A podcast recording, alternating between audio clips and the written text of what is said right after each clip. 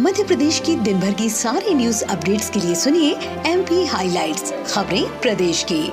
मुख्यमंत्री श्री शिवराज सिंह चौहान ने आज कहा कि प्रदेश के युवाओं के सपनों को पंख मिले और उड़ने के लिए खुला आसमान मिले। यही सरकार की प्राथमिकता है। इसलिए मुख्यमंत्री युवा प्रोफेशनल्स प्रोग्राम के तहत राज्य के प्रत्येक ज़िले में रिसर्च स्कॉलर और छह सलाहकार के पदों पर भर्ती के लिए आवेदन आमंत्रित किए गए हैं। सीएम श्री चौहान ने प्रदेश में 25 और 26 अगस्त को चले एमपी वैक्सीनेशन महाअभियान की सफलता के लिए सभी हेल्थ वर्कर्स, नागरिकों जन प्रतिनिधियों कार्यकर्ताओं, एनजीओ और शासकीय अधिकारियों व कर्मचारियों द्वारा किए गए कार्य की सराहना की एवं सहयोग के लिए धन्यवाद ज्ञापित किया।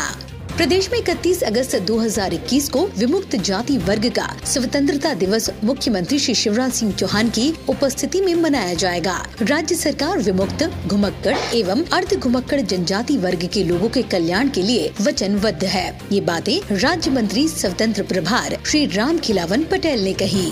नेशनल सिक्योरिटी गार्ड एनएसजी के कमांडो द्वारा आतंकी गतिविधियों को नियंत्रित करने के लिए किया जाने वाला शौर्य प्रदर्शन का चश्मदीद होना अद्भुत है। एनएसजी कमांडो सही मायने में शूरवीर है। गृह मंत्री डॉक्टर नरोत्तम मिश्रा ने ये बात भारत भवन में आतंक रोधी वार्षिक अभ्यास में एनएसजी कमांडो द्वारा लोगों की जान माल की सुरक्षा के लिए तत्परता से उत्कृष्ट कार्य की मॉकड्रिल के अवलोकन के बाद कही।